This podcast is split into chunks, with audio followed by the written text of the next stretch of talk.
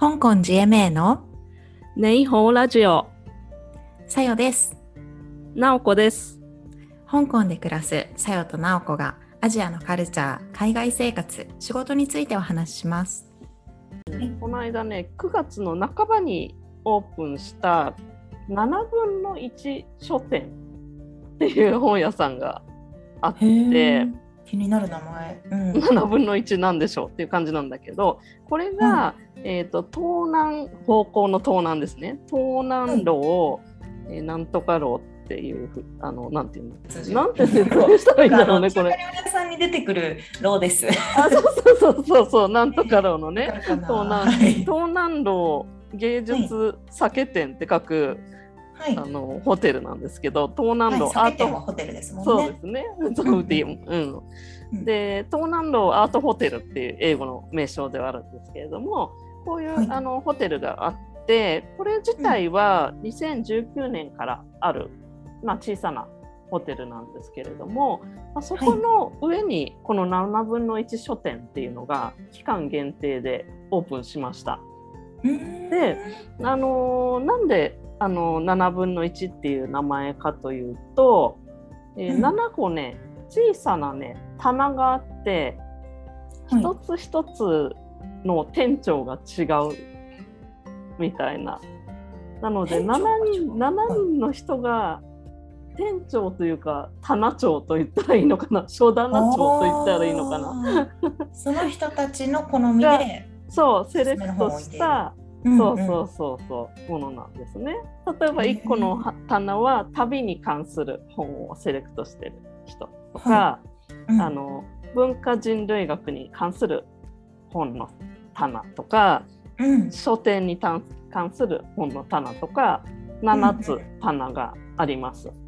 うん。であとはあの香港の、まあ、ローカルのアーティストたちの、まあ、アート作品というかはい例えばはがきだ絵はがきだったりとか、うん。あのクリアファイルだったりとかアクセサリーだったりとか、そういったまあ小さいあの作品みたいなものも置いてあってでうん。その両方が混ざったお店みたいな感じですね。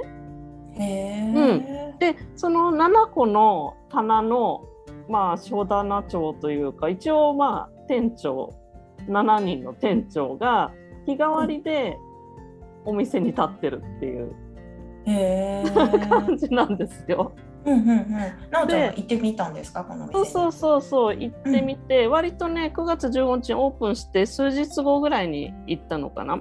で、そしたら私が行った時は、えーヤンチョップさんまあ多分ラムチョップの意味だと思うんだけど羊 はいはい。ヤンチョップ羊にチョップさん。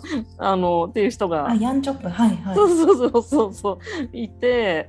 であの若い女性なんですけれどもその人がはい。いろいろお話ししてくれて、うん。でまあその人自体は大学卒業してからあの、うん製品書店で働いてたことがあるんですって。うんうんうん。ね台湾系の本屋ですね。そうそうそう台湾系の本屋さんで、香港とか、まあ、日本にも今あるところなんですけれども、うん。でその後に、まあ、製品は辞めてあの一般の企業で働いてたんですけれども、まあ、そこを何年か働いて辞めて、まあ、ちょっとフラフラしてた時になんかこのプロジェクトの話がちょっとどういうきっかけかわからないんですけれども出会って、せっかくならまたちょっと本の世界に戻るというかやってみたいってなって、その一個の棚の店長をしてるのがその人だったんですね。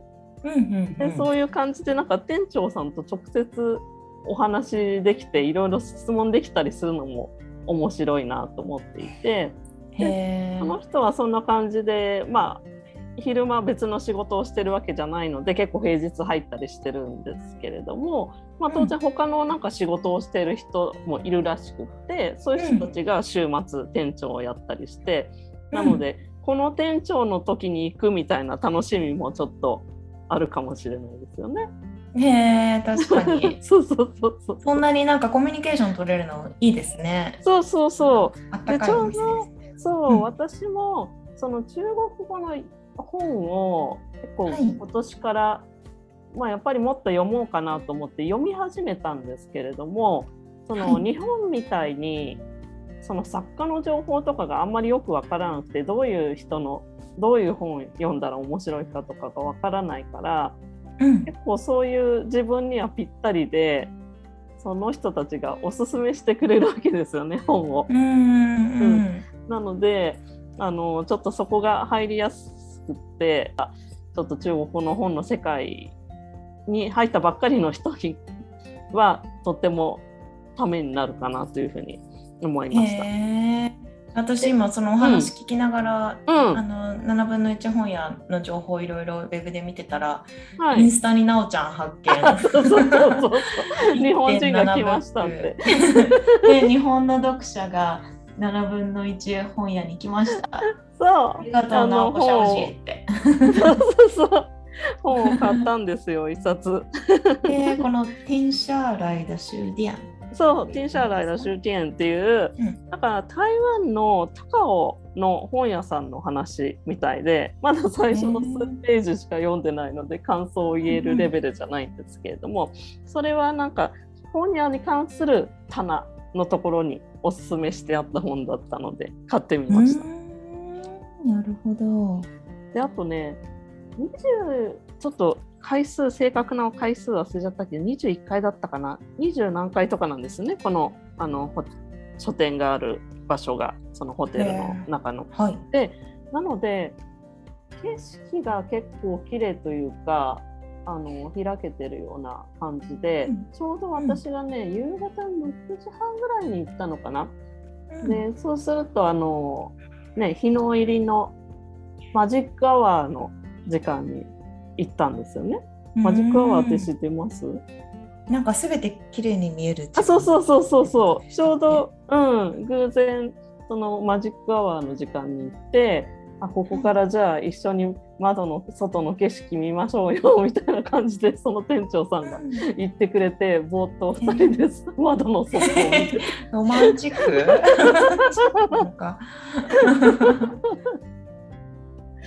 あとはね、そうう、んなんか店の中に読書の秋っていう風に、あの習字みたいな感じで書いてあって、あはいこれ日本でもこういう風に言うんだよとかって言ってたら、うんあ、そうそう、逆にあの日本でそういう風に言うんだっていうのを知って、うん、面白いから書いたって言ってた。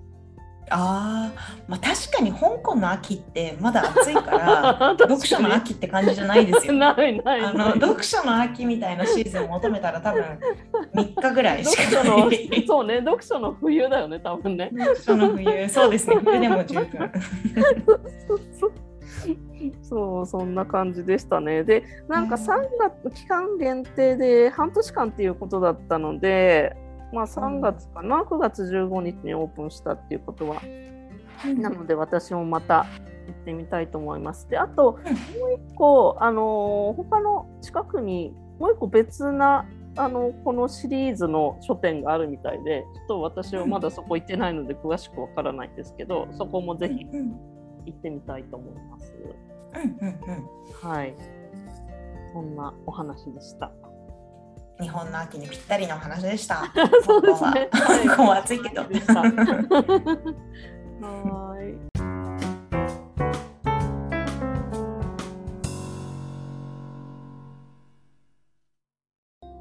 えっと今日はですね、あのー雨が多かった香港で、あうんうんうんの最近行っていたキッズの遊び場についてお話ししようと思います。なんかちょっはいと最近また天気落ち着いてきて雨減ってきたので、そうですね。外で全然遊べるかと思うんですけど、うんなんかちょっと前まではね一日どっかしらで雨がザーッと降ってそうなるとはいはい公園とか行けないっていう風になるので、そういった時に室内のプレイグラウンドとかが役立っていてうん。そこで4歳児の男の子を連れてめちゃめちゃ楽しかったところ3つをご紹介します。三つも。はい。はい3つまず1つが、はいえーと香港島にある場所なんですけれども、はい。えーコーズウェイベイよりももっと東側の、えーとノースポイントとクオリーベイの間にあるはい。ラ,、ライズという場所です。へえ。でここは何かというと、うんあの巨大トランポリンがたくさんある場所で。あのーえー、と大人も入れるんですけれども、まあ、メインは子供で、うんうんえー、と行ったらみんなジャンピングソックスと呼ばれているはい靴。下の下にプツプツがついていて滑れないようになっている靴下をみんな履いてうんうんでうん。ひたすら飛び跳ねるっていう場所になります。あれですか、なんか体育館みたいなすごい広い場所なんですか？あえっと、普通のビルの中にあるんですけれども、うなんだビルの中の普通フロアがライズになっていて、はい。はい。で1個が本当にたただ単に跳ねるだけの場所で、でうんもう1個がなんか日本でいうあのサスケとかだったりそういう、はいはいはいはい。あのえっ、となんていうんですかア周りスレチックがみたいな。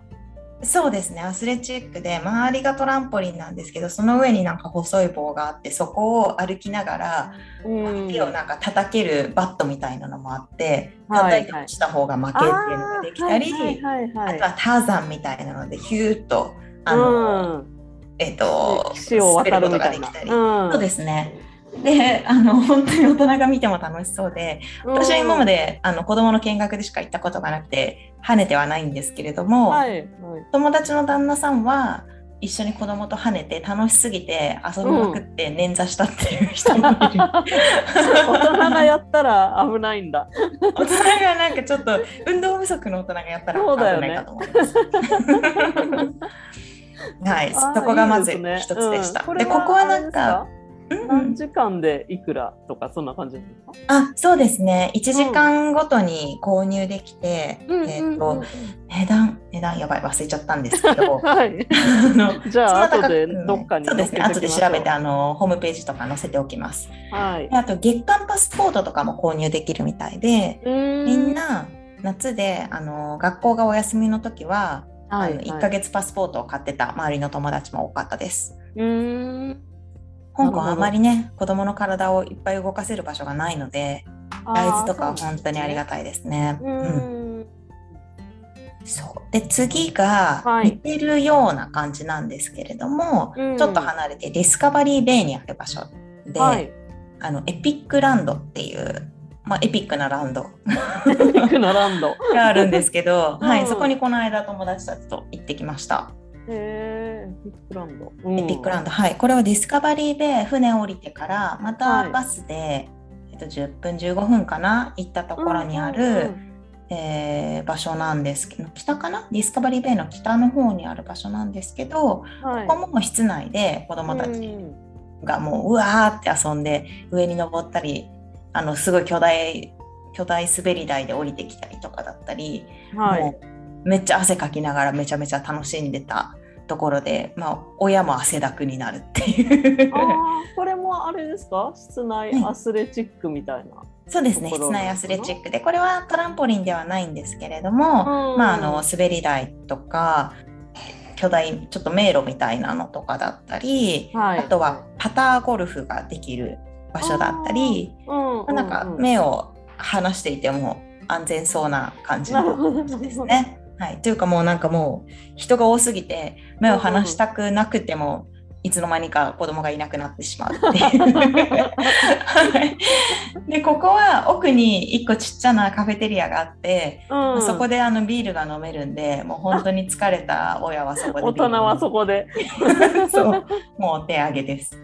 あさっき言っーたライズもエピックランドもうんバースデーパーティープランがあって、うんうん。こうなんか子供たち10組とか15組とかで来て、はいあのパーティーをやってる人たちもいましたでそういう人たちはちょっと特別な部屋が借りられてそこでご飯ちょっと食べて、子供たちと話して遊んであのなんて言うんでしたっけ？戦争ゲーム？あの、サバはいはいサバゲーサバゲー的なものもできるみたいですね。なるほどね。パーティーは良さそうだね。楽しそそうですね。う。うん。はい。うんうんうん。でもう一個最後がえっ、とこれはカオルンサイドはい。のはいえっ、と K11 ミュージアムの地下にある場所なんですけれども、よく通るわ、そこ。よく通ります？うん。なんか楽しそそうです。レゴランドう。がありまして、はいはいここに行ってまいりました。うんうんうん。でここは日本にもあったっけ？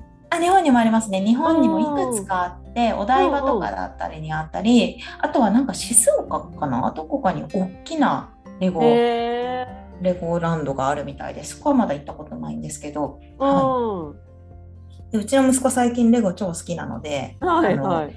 今まではその K11 ミュージアムに行っても、あのレゴの売り場がレゴランドの前にあって、そこを息子に「あここがレゴランドだよ」って言って 遊ばせてたんですけれども、はいはいはい。でもなんかちょっと中も今そろそろまあ大きくなってきたし行こうかなと思って、うん本物のレゴランドに行って、なるほどなるほど。うんはい、楽しみました。でそこでは、うんあのレゴを作るコーナーとかがあって、はいはい。あの車のレゴを作った後に、走らせるレース場えー。があって誰が一番速く走らせるのかっていうのを競ったりとか、うんうんうんうんあとは 4D のレゴのあのミニムショートムービーが見れる場所があったり、うんうん。あとはなんかちょっとした乗り物に乗って戦うプーさんのハニーハント的なやつはいがあはいはい。ったんですけど、うんそれはちょっと息子がなぜか怖がって乗れなかった。はい。えー、レゴはなんかあれなのかな、その香港的ななんか建物の展示があったりとかはあります？あります。はい、ね入ってすぐのところに、うん HSBC のビルとかだったり、うんうんうんうんあとはカオルンサイドのあのリッツ・カールトンが入ってる ICC はいとかはいはい。のビルだったりが、とかあとあの大きな巨大大仏ありますよね。はいはいはい。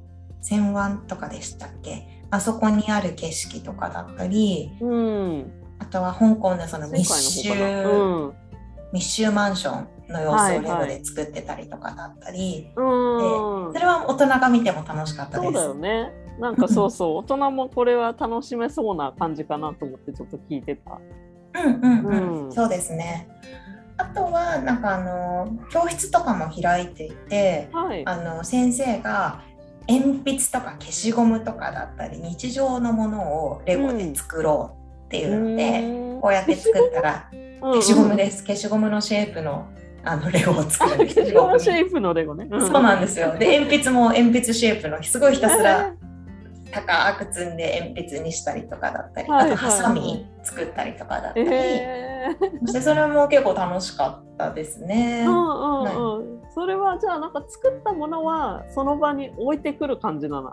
あ、そうです。置いて帰る。あ、そうなるほどなるほど。も持って帰れないんですね。そうですね。ううんん。それはじゃあ向かいのお店で買いましょうっていう。あ、そうですね。はい、欲しい人はプラス料金払って買いましょう。買いましょう。うん。でちょっと失敗だったのがうんめちゃめちゃ寒いんですよ。あ、そうなんだ。はい。で、あのまあケイルブミュージアム、まあ、デパートも常に結構寒いじゃないですか。寒い。うん、寒いそ。んな状態がずっと続いていて、うん。最終的には私結構常に薄着なんで 私がもうかなりあこれちょっとそうかなり薄着なんであのいつもの超薄着で行ってしまったらめちゃめちゃ1時間半ぐらい経過したら耐えられないぐらい寒くなっちゃってうん。出ようって言って あの出ました。